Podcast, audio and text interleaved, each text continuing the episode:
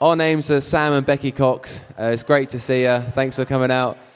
Um, yeah, I heard Sam and Becky were announced in the Big Top. Was that right? Did you hear that on the video? They're going to be here tomorrow. Um, so, yeah, it's us. We like to keep you hanging. Um, so, if you want to go and leave now, we won't be too offended.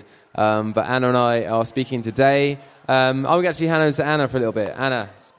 Well, we haven't got anyone to introduce us because, you know, like we were introducing the other people. So we thought it might be quite cool for you to meet our band that we've been playing with in the Big Top. So there's a few of them over here. Like there's Luke. Can you stand up?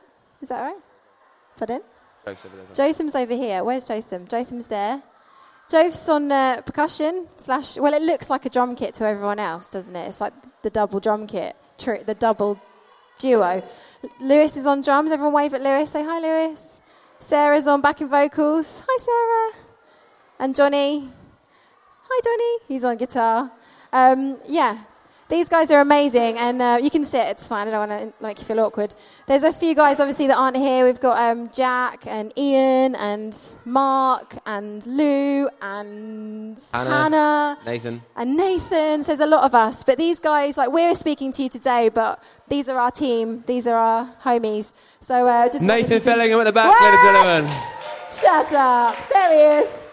Yeah, so these are our team. We do everything like with them. We can't do it without them. So it's nice for us to speak to you, but we are speaking on behalf of them as well, I guess, in some of the things great. that we say today. So love you guys. You're amazing. So we've got five mornings uh, on worship. Who can remember the title of the first one? Was anybody here on the first day? Great. That was Before the Throne. So glad you were listening. We looked at the song Before the Throne as the basis for our worship. To come to the Father, to worship before the throne, we come through who? Jesus. We come through Christ. Yesterday, Jake Isaac talked us through uh, his song Greater Than It All, looking very much about some of the shadows of our lives, looking at being honest before God, some of the darkness that we have to go through. But even in that place, we can come and bring our worship to Jesus. He's holding on to us, um, He's got us. So this morning, we're looking at a song uh, called Gracious. I um, want to talk to you just about the gracious heart of God and how that affects how we worship Him. I'd love us to do what we did yesterday, um, sing the song together um, before we start. But I'm aware we're fighting a lot of noise next door, so we're going to sing like double loud. Is that okay?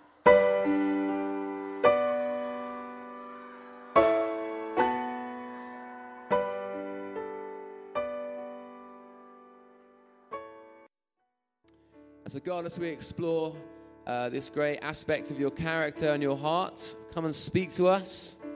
Just pray that in your heart together. Can you just say, God, please come and show me what you're like? Just pray, Lord, let me see you afresh. Say, Spirit of God, hover over us, open our eyes, draw our hearts to you. Change our minds, God, where our thinking is warped. We don't properly think right. Transform us by the renewal of our mind today. Lord, we pray, win our hearts afresh. Do something mighty amongst us, we pray in Jesus' name. Amen. Amen. Let's take our little seat, shall we? I'm going to speak uh, just for the first half. Uh, just want to teach you some of the things that I learnt about God that helped me um, to write that song. Does that sound cool? And Anna's going to bring a bit of testimony, and then we want to actually spend some time at the end to minister and pray together. And if there are any other questions, we'd also love that. I'm going to uh, just raise up this stand, so one sec. Uh, three things I want to speak about that helped me write this song our brokenness, God's heart, and God's invitation. Firstly, our brokenness. Uh, you know what? All of us have fallen short of perfection. I think if you look back on your life, even this last week, I don't think there's anyone here put their hand up and say, I have lived perfectly. No one here does. I think if we're really honest with ourselves, actually, we're all a bit broken. And there are two types of brokenness I want to just quickly um, hone in on.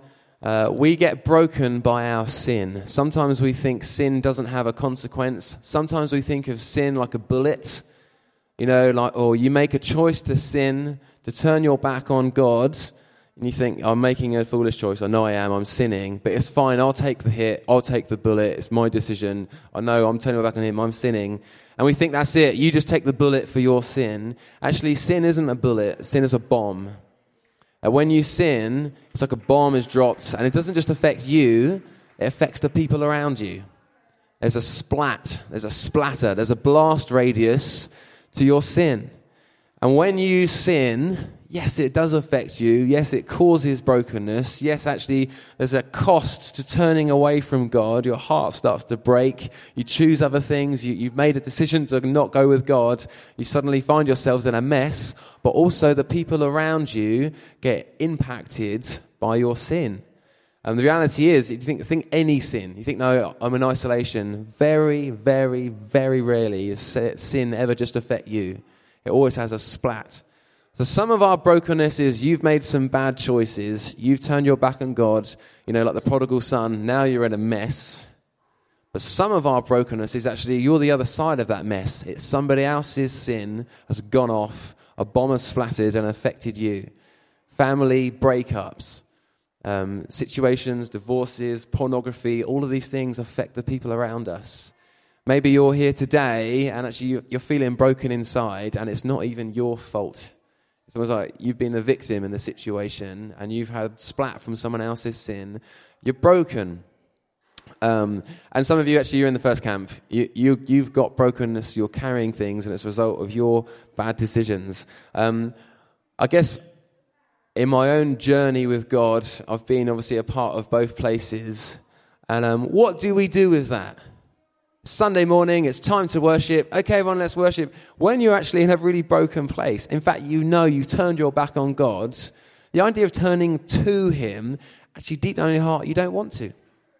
If you ever have an argument with a mate, sometimes there's tension between the two of you. Sometimes you can't quite look each other in the eye. You haven't quite resolved it. You can maybe be in the same room together, but you're sort of half trying to avoid each other. You're not actually sitting down talking. Things aren't okay. You can always t- cut the tension sometimes. Do you know what I mean? The way it can be like that horizontally between you and um, a friend, it's also like that with God. It's personal. Our brokenness, the way that we sin, can affect the way we are before God. Sometimes we can come before Him and think, I don't want to come before you right now. I don't want to. And so, the first verse of this song, if we can just put it on the song words, uh, I wanted to get to that place of acknowledging brokenness, but I guess here, from a personal sense, time and time again are feeling like I've failed you. Anybody connect with that sometimes? I found myself thinking, I don't often sing that, but I feel like I need to sometimes. I feel like I need to acknowledge the fact that I don't always cut it.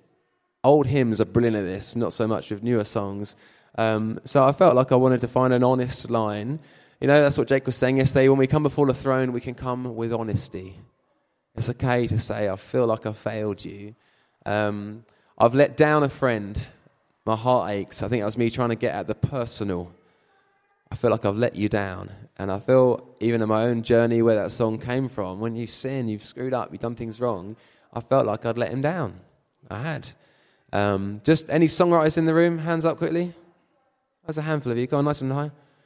Um, you know, you can write songs that are too specific in, in sin. I'm trying to write lines that are kind of broad enough, and vague enough that everyone can sing. I said, time and time again, I feel like I failed you, um, you know, and I did this and I lied to this person. Well, that suddenly isolated the rest of the room. So I'm trying to write lines here that are kind of broad enough. My heart aches. I guess I'm trying to tap into the honesty of that place. And I guess in that first point, our brokenness we're allowed to bring our brokenness to God.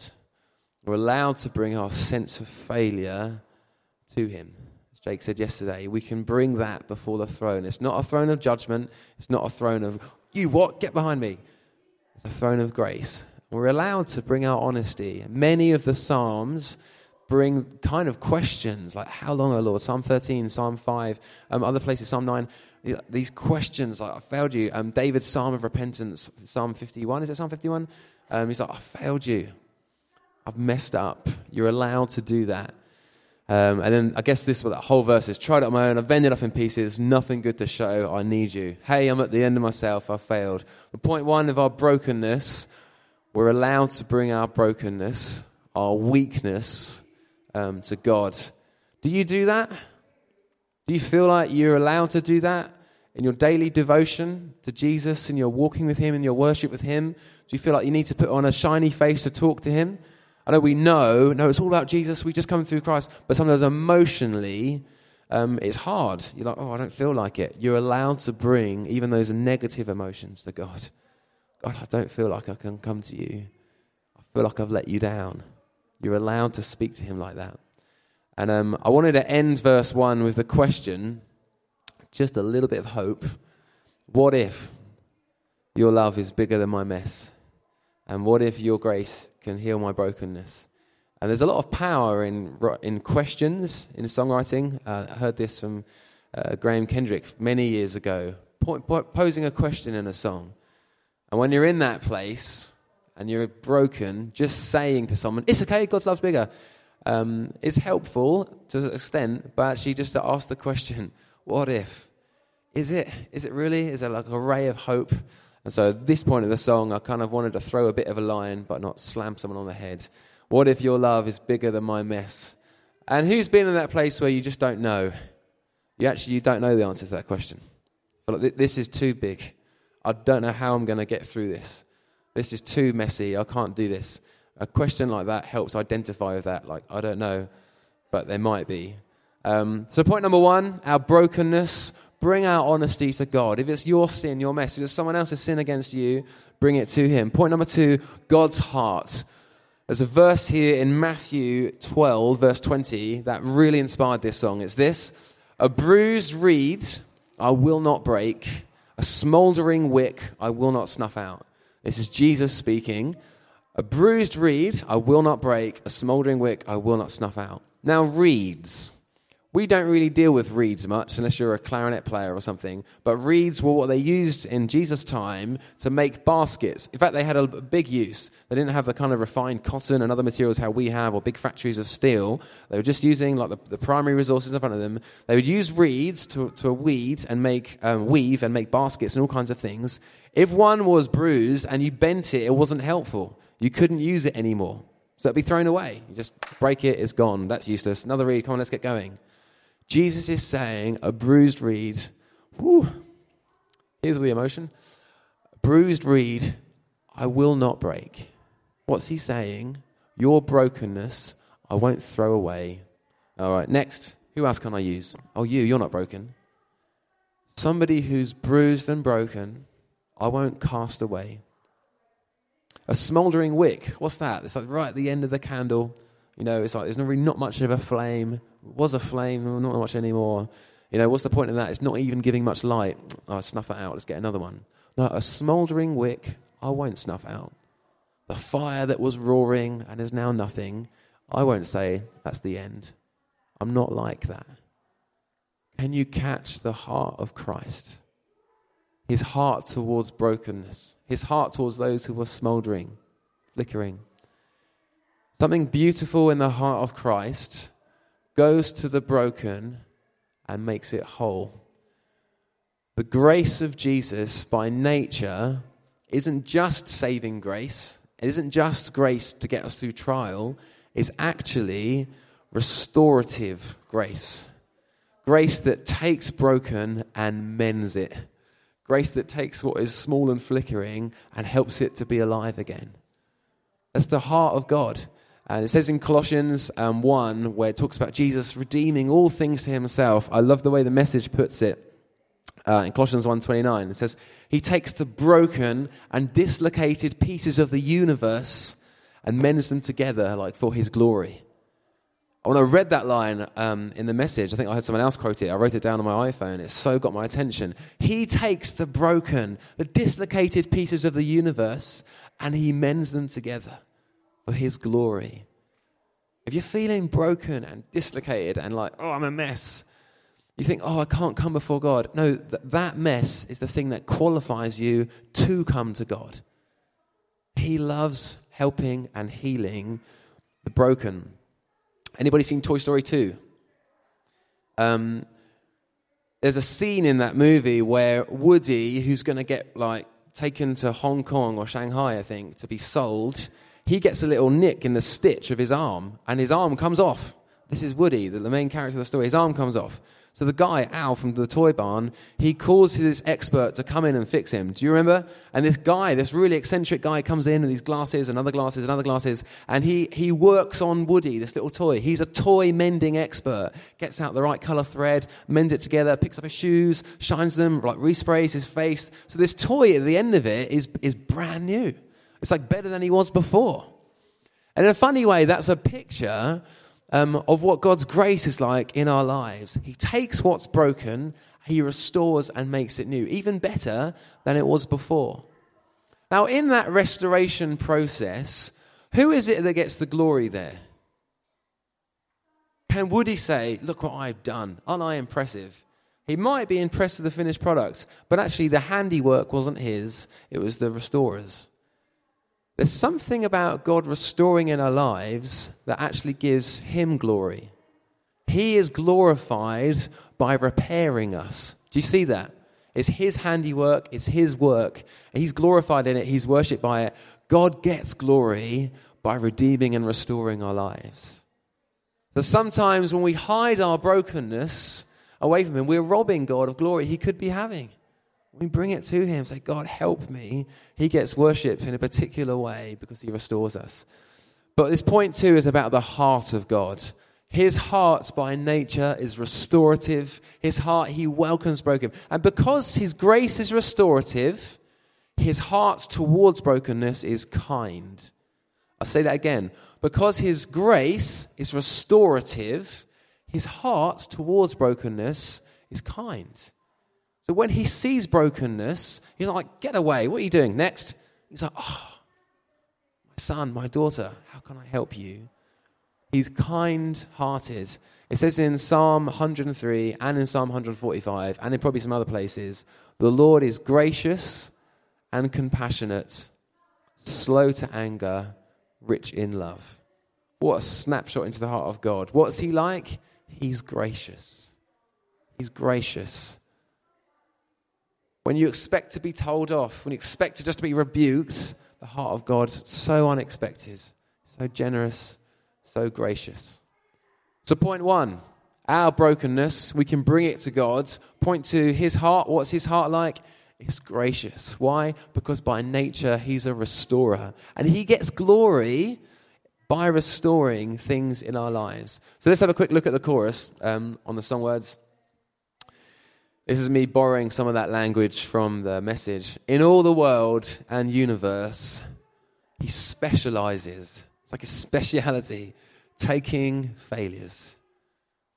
Oh, you're gracious. You take my mess, you nail it to a cross. That's what God's heart is like. And ultimately, that's what He did do. That's why He's gracious towards our brokenness and not just offended. Christ has taken that offense on the cross. And we go to the third point here the invitation. God's invitation to us is to come and find healing. His gracious heart towards us, actually, He brings healing, not just healing, but forgiveness, mercy. Um, so, verse 2 starts with this there's healing in your wounds. Taken from uh, Isaiah 53, a great passage on the cross. Where's the healing? It's in this book. Where's this healing? Oh, it's in a preacher I heard. Or where's the healing? Oh, if I just go and do this, I'll be healed. No, the healing is actually ultimately in the wounds of Christ. In his stripes, in his, in his punishment on the cross, we find our healing. It always comes back to the power of Jesus and the power of cross. Second thing, forgiveness for the sinner. Why is that important? Why can't you just um, heal me? What's wrong with that? Well, hang about. Remember, if you have sinned, you have turned your back on God.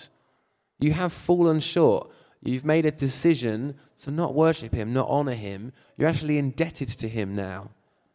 You owe Him. You owe Him an apology. He needs to pay back what you've done.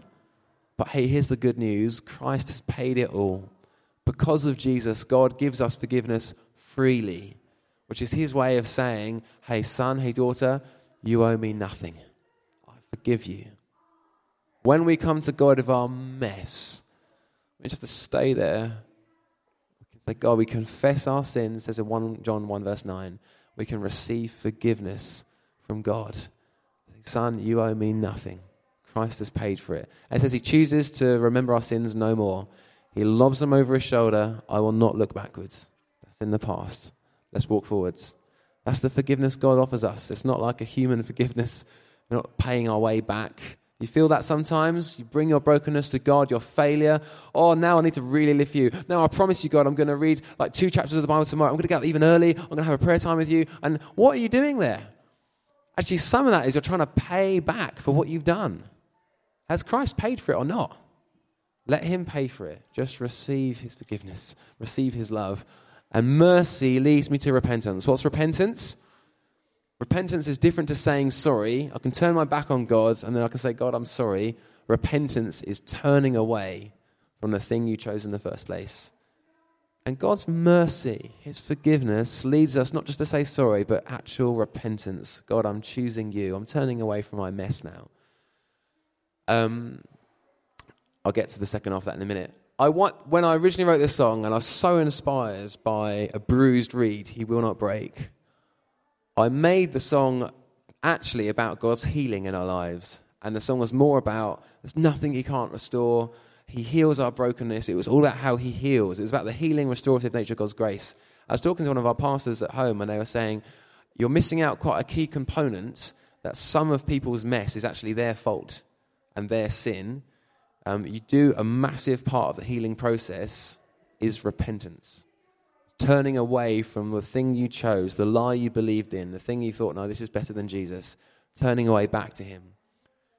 Um, repentance brings life, repentance brings breakthrough. Some of you guys right now, you're praying for breakthrough in your lives.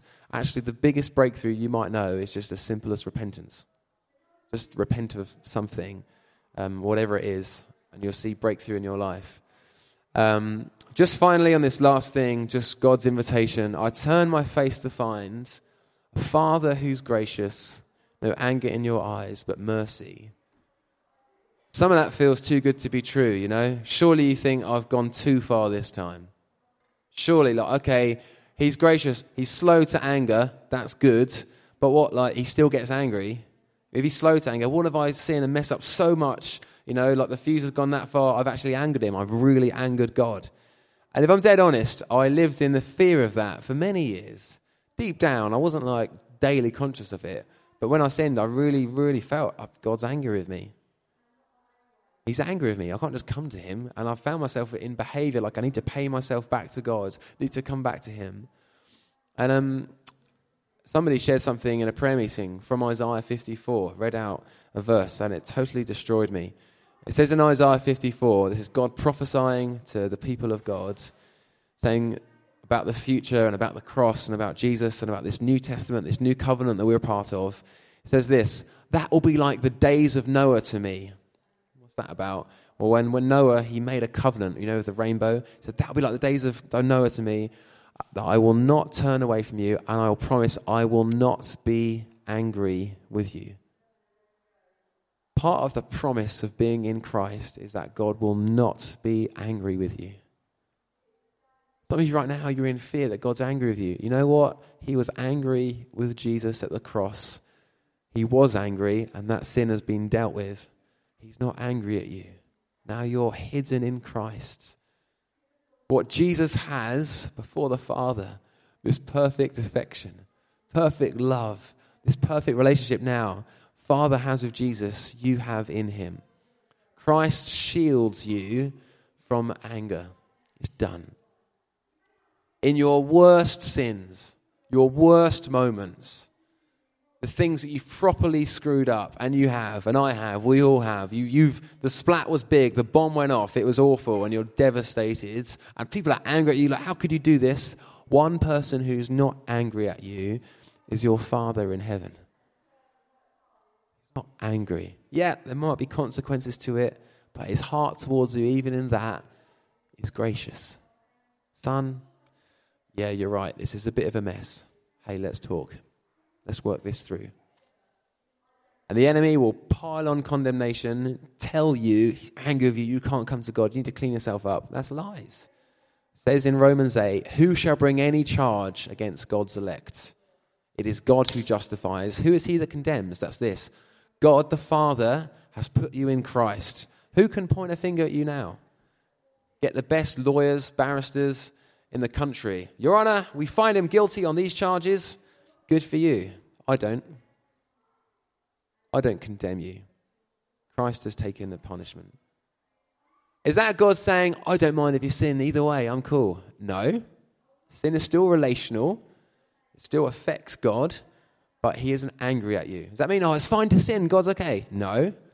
We want to walk in righteousness, we want to pursue God, we want to enjoy a good relationship with Him, but when you do screw up, God your Father isn't angry at you. Does that make sense? And His mercy leads you to repentance. He still disciplines us he, there's still consequences, but that's done out of a gracious heart. You tracking with me? So the final thing, we just go back to the chorus. Um, the next slide. This, this journey, my brokenness, God's heart, the invitation come, repent, come find healing. What's the result? Broken lives will rise again. It says that uh, broken years restored again. It says that in, I think, Lamentations, that he restores the years the locusts have eaten. Locusts are the ones that like um, destroyed crops. And sometimes a whole harvest would be gone for years. What's God like? He can restore those years. Some of you have got just broken years in your life, and you look back, what was that about? What on earth was going on there? That was just a joke. You know, God is doing stuff underneath the surface. He's able to restore years' worth of pain, years' worth of brokenness, and bring you to a place of freedom. Imagine Woody, just restored, better than he was even before. That's what God is like. Oh, He's gracious. And what does He do with our lives? He makes them a trophy of His grace. What do you do with trophies? You hold them up, you put them in places of honor. God loves to exalt you, put you in places of honor, not because you're really special, because it points back to His grace in your lives. Look what I've done to this person. Hey, this person, addicted and a mess and abused and hurt and making all kinds of foolish decisions. See what I can do with you, see what I can do with you. Righteous, walking before me in purity, knowing victory, walking in a life of worship. It's not pointing back to how good you are, it's pointing back to His grace. So, day three uh, on our worship seminar, this is about us as worshippers learning to stand even in our weakness, to know the heart of God, uh, to, to be restorative, his gracious heart towards us, and to trust him even in brokenness, and to love him and adore him even in that place. That makes sense? Great. I'm going to hand over to Anna, who's going to tell some stories. That was brilliant. Well done, Si.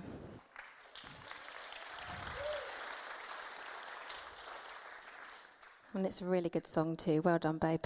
Very good.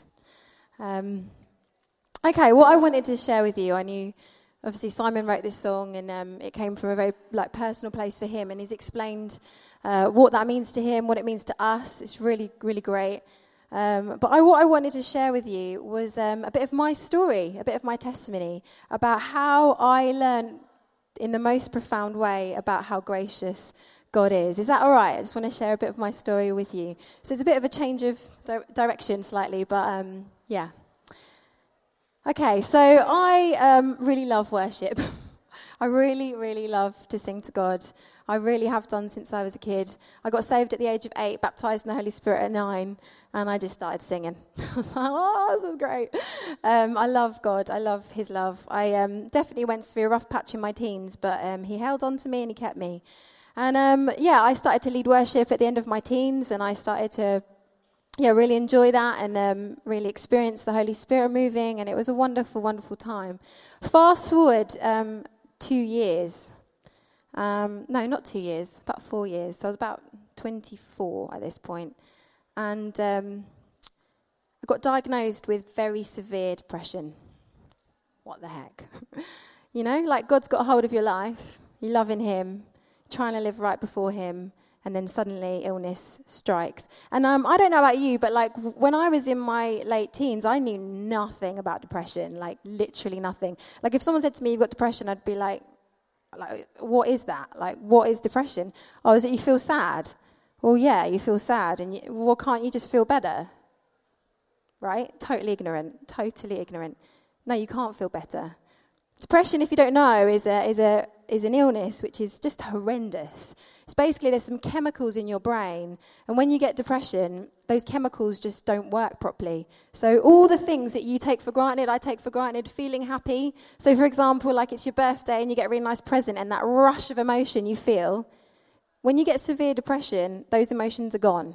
So, all the happy feelings of every day are gone, and you have no happy feelings left every single morning, I mean, it's different for different people, but for me, this is my experience. I woke up every morning and it felt like the same feeling you get as when somebody's just died. And I'm taking the tone down here a little bit. This is, but try and bear with me. I think this is going to be important. The feeling you have is that somebody's died all the time. It's horrendous. And the, tr- the trouble is, like, we don't talk much about mental health. And there's been a lot, lot, lot in the news recently. There's been a lot, even the royal family is speaking out about it, and it's wonderful. But um, there's still a lot of ignorance around the topic, and, and, and I really didn't know anything about it. So it freaked me out. And it started me questioning. What I got also was a lot of fatigue, so like chronic fatigue. So I was just getting more and more tired, sleeping for like 10 plus hours a day, just couldn't get out of bed in the morning. And I really loved God. And I was like, what is going on? Like, what is happening? I've tried my best, Lord, to live right by you. And now here I am, struck by this illness. And I can't do anything about it. And my hands are tied. Like, I really, really can't. I couldn't lead worship. I couldn't sing. I couldn't do anything. And even this is like one of the worst bits, which is why sometimes as Christians, I think we find it hard to talk about depression, is because what's even worse is it's not just the happy feelings that go you can't, exp- well, I don't know if this is the same for everyone, but this, again, this is my experience. I couldn't even experience the presence of God. I couldn't feel it. So I'd been baptized in the Holy Spirit. I'd had wonderful times in the Spirit, getting laid down on the floor, giggling for hours, all the works. And here I am. I go to pray and I feel nothing. I feel nothing. And I'm like, God, I know I've, I've seen too much of you to decide that you're not there but I'm not feeling anything right now. What is going on? And um, yeah, so I um, started to question, like, what is this about, Lord? It started to question Him. I think you know that God loves you. When you get saved, you know that God loves you. But then you learn that love when you get tested. And this was me being tested. And I, um, you know, when hardship comes, that's when we really dig into what the love of God is and, and what He's like and what His character's like. And um, so yeah, as I was saying, I, I got more and more fatigued. I got, um, I had to take time off work. I couldn't work anymore. I literally couldn't go out of the house hardly at all. Um, and then there was this pinnacle moment, which is actually quite funny. It's not funny. It's funny in hindsight. It wasn't funny at the time. Um, Simon, obviously my darling husband, is a wonderful worship leader. Um, he does so brilliantly. Serves our church regularly, leading worship. And um, obviously, it was quite hard for me because there I am. I know that I'm a worship leader. I know that I love to worship God. Physically can't do it. My hands are tied behind my back. Meanwhile, my darling husband is coming out leading the congregation in worship. And I'm like, oh, really? really? This is really hard, God. And there we were one Sunday, and I'd got to the point and I could not get off my couch. Sunday morning, guys. Where should you be? In church. No, not should. Where would I want to be? Is in church. I was laid out on my couch, could not get up. My husband is at church leading hundreds of people in worshiping Jesus. Can you just like imagine that feeling for a sec? I had nothing to give God. I was emptied. There was nothing, I had nothing impressive to show him. And at that point, we couldn't really unpick why it had happened. I couldn't really unpick what brought on the depression. That came later on. And that, that, that, was, that was amazing. I had counseling and all sorts of things, and that we worked through it. But there I was, lying on the couch, unable to move. My husband leading worship. Two polar opposite situations. Obviously, he's, you know, he was carrying it with me. He's a wonderful husband. He's, he did amazingly. So I'm not, it's nothing about him. It was just my, just, it was just so stark, you know? So there I am, and suddenly, I felt nothing. My feelings, my emotions at that point were just not, there was nothing there. But in a place deeper than I've ever experienced in my life, something outside of feelings, outside of something physical, in a deep, deep, deep part of me, I suddenly knew that God loved me. and I knew I didn't have to do a thing. You know what? I couldn't do a thing. I couldn't do anything for him at that point in time, but it hit me like a smack in the face. I was like, there I was, like this. And I knew he loved me. I knew he loved me just as I was. And this is what Si's talking about just now. It's like, um, you know, in verse 1, can we look at verse 1 again? And it says, uh, Nothing good to show, I need you. And that was me. Nothing good to show. I mean, what did I have in that moment? What impressive thing could I have in that moment? I did love God, but I felt nothing. Nothing good to show, I need you.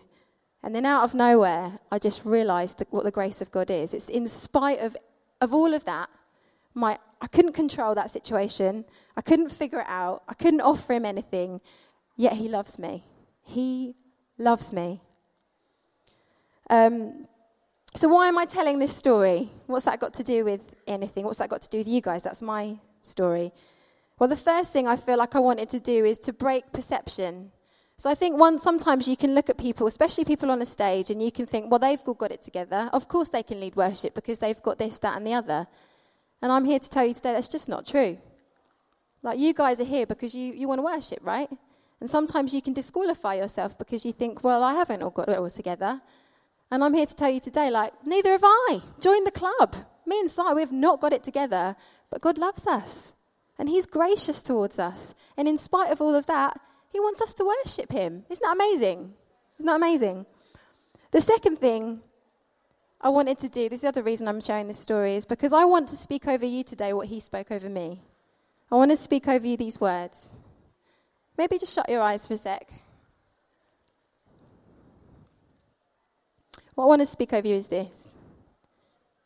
In spite of everything you've done wrong, even if you're not in control of your circumstances right now, even if you're on the high mountain top or in the valley low, even if you've got nothing to bring him or if you've got loads to bring him, God loves you.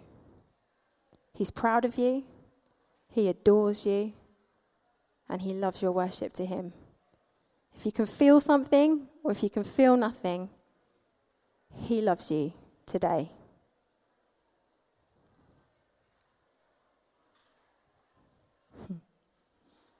Thank you, God. Thank you, Lord. And here's number three. Here's my third reason for wanting to share that with you. I feel like there might be some of you here who um, have learned a way of doing things with God where you feel like you get into a tough spot and you're just struggling. You're just thrashing around and you're just like, no, no, Lord, it's meant to be like that. My life's meant to be like that. This isn't cool. That's not cool. And there are times when we obviously need to wrestle with God and we need to take hold of things and say, no, that's not right, Lord, pray, breakthrough.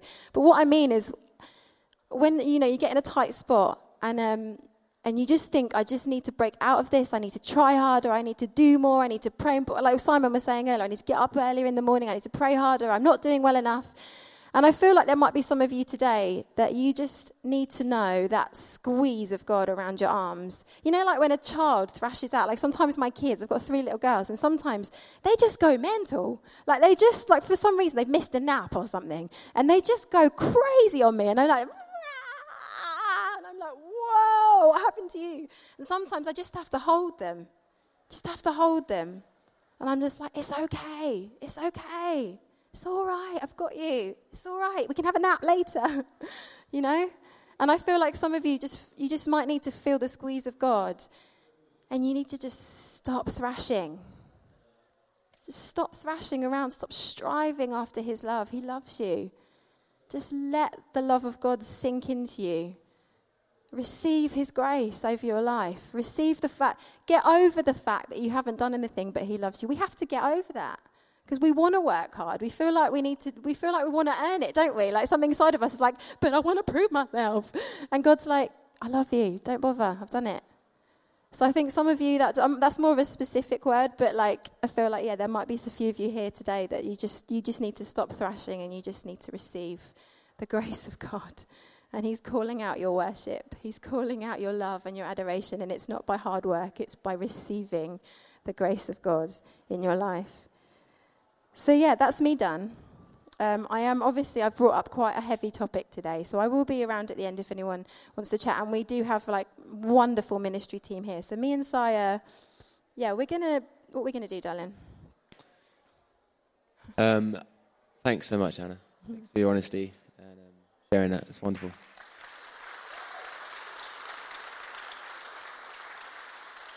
Oh, I forgot a bit. Can I just add a little bit on the end? Broken years restored again. I'm completely healed of depression. It's gone. Um, yeah.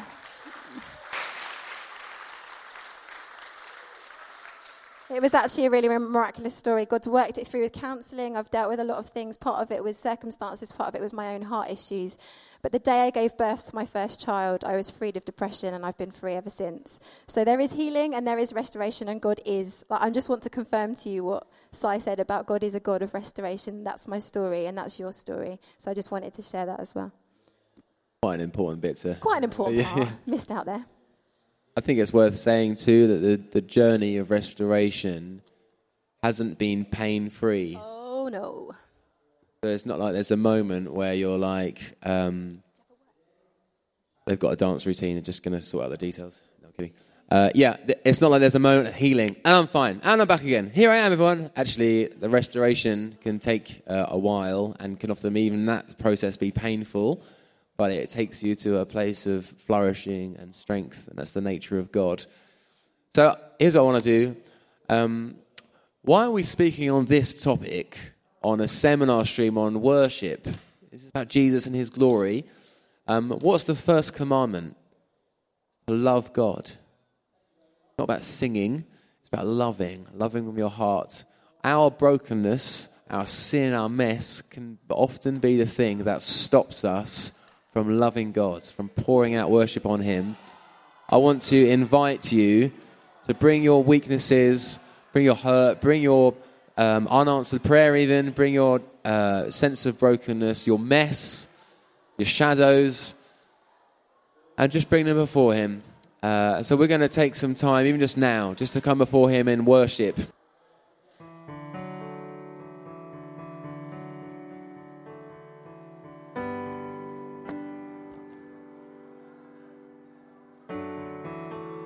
Just close our eyes together. Before we start singing a song, just take a moment to come to Him, come before the throne. Do what Nathan Lou were teaching on morning one. Come before the throne of God.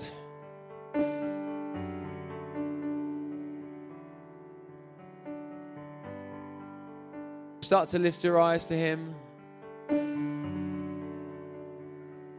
Even start to thank Him the way He's been holding you might not even known that. He's been holding on to you, He's got you.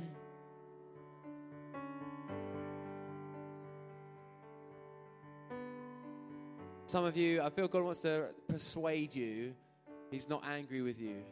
And the thing you need to do is actually not look down,